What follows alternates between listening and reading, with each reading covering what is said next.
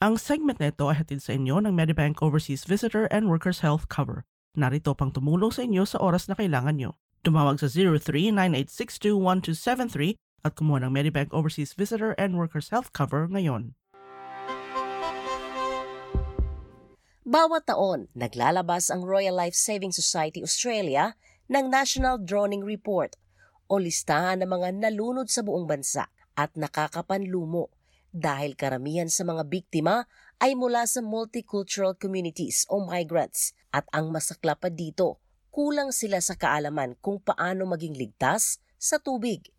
On average over the last 10 years around Australia, 35% of all drownings have been people from cold backgrounds, so either people who have recently moved to Australia or people whose parents weren't born in Australia. So that stat is overrepresented.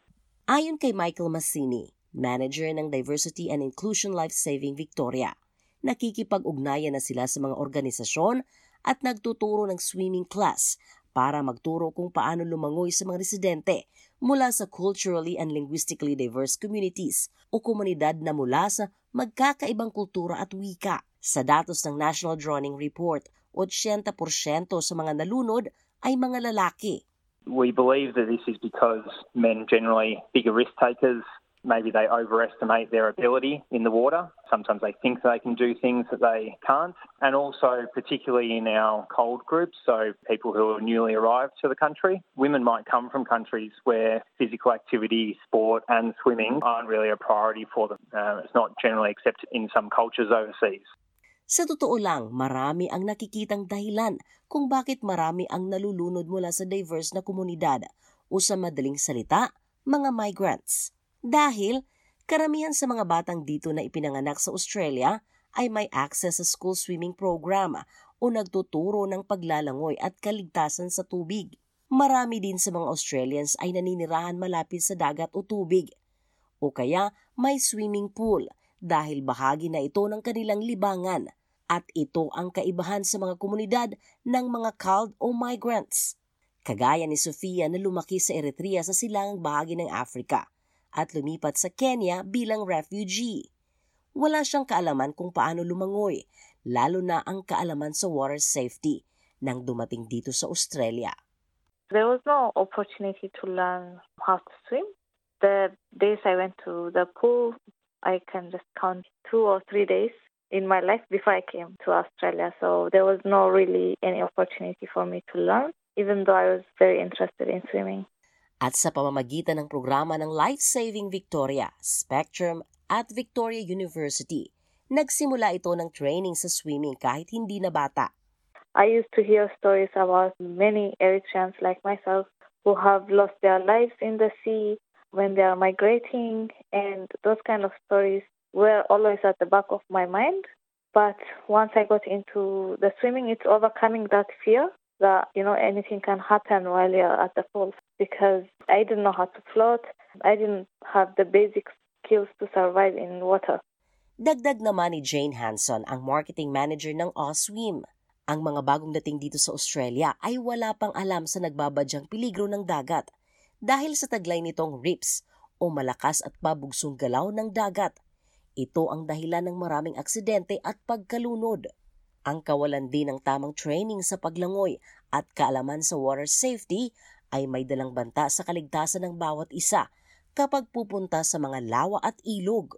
26% of the fatal drownings from 2021 were in a river or a creek, as compared to a beach, which was 22%, and 15% in the ocean or the harbour.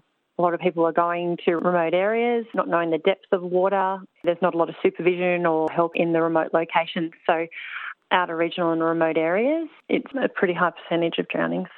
Ang bansang Australia ay napaligiran ng karagatan at naglalaki ang daanan ng tubig, kaya ang matuto sa paglangoy ay mahalaga. Importante din ito para ligtas sa anumang ginagawa gaya ng pangingisda, pagsakay ng bangka, pagligo sa dagat, lawa o ilog at sa marami pang aktibidad sa tubig. Samantala, ang kaalaman sa water safety ay nagbibigay kamalayan sa bawat isa na maging maingat kapag nasa tubig. Alalahanin din na dapat kapag maligo sa dagat, kailangang lumangoy lang sa lugar na may flags kailangang lumangoy na may kasama at dapat may alam kung kailan ligtas lumangoy sa lugar.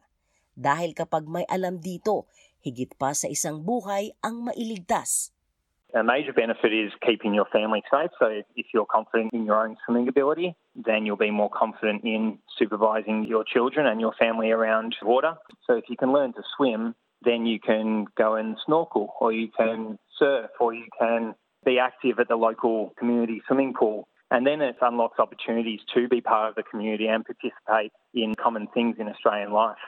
At para makahanap ng swimming program, pumunta sa mga local Oswim recognized swim center.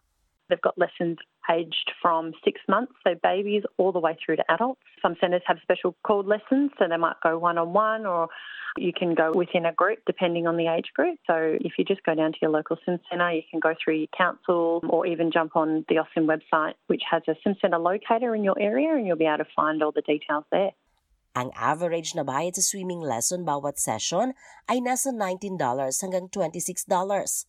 Depende sa lokasyon ng pool at kung pang-isahan o grupo ang training ng paglangoy. Pero maaaring makahanap ng partners o mag-subsidize ng bayarin. Kailangan lang kumontak sa inyong local migrant resource center, council o university. Samantala, nagbibigay ng pondo ang Royal Life Saving para sa pagtuturo sa paglangoy at water safety programs para sa mga residente na tinatawag na at risk sa komunidad sa buong bansa. Kasama na dito silang mga may edad na mula sa multicultural na komunidad gaya ni Sofia. They did a really good job when they were teaching me the basic skills. It was a step by step process, and I really took my time learning, and I was committed as well. It was once a week, and at time we used to go twice a week. It was a slow process, but definitely gave me that confidence to keep on going. May isang programa pa na inilaan para sa mga hindi na bata o adults. Tinatawag itong English for Swimming. Una itong ginawa ng Navitas Skilled Future sa Bankstown at nakipag-ugnay sa Different Stroke Swimming na nakabase sa Sydney na isang learn to swim school para talaga sa mga hindi na bata. At ang programang ito ngayon ay tumutulong sa mga migrants at refugee para matuto ng bagong kasanayan o skill para tumaas ang kumpiyansa sa sarili at mapalakas ang loob para lumaban sa buhay at maging inspirasyon sa iba. At isa si Sofia ang magpapatotoo na sa tulong ng iba, kumpiyansa sa sarili at determinasyon na matuto at maaring mabago ang takbo ng kanyang buhay. From learning how to swim for myself, I have moved into teaching children how to swim. So that's really amazing because I get to share the skills and what I really love into teaching other people basic survival skills as well as good swimming skills. It's amazing when you see a child who, when they first come into the pool, they are really afraid, and over time you see their confidence building, and it gives that sense of achievement to me as well. Ang ulat na ito ay binuo ni Melissa Campagnoni na isinalin sa ating wika. Ako si Sheila Joy Labrador para sa SBS Filipino. Ang segment na ito ay hatid sa inyo ng Medibank Overseas Workers Health Cover. Narito upang tumulong sa inyo sa oras na kailangan nyo. At sa Medibank, maaari nyo kaming kausapin sa inyong wika. Nagsasalita kami ng hanggang isang daan at anim na pong wika. Narito kami para sa inyo upang maging at home kayo kahit pagaano kayo kalayo sa inyong mahal sa buhay. Tumawag sa 0398621273 at kumuha ng Medibank Overseas Workers Health Cover ngayon.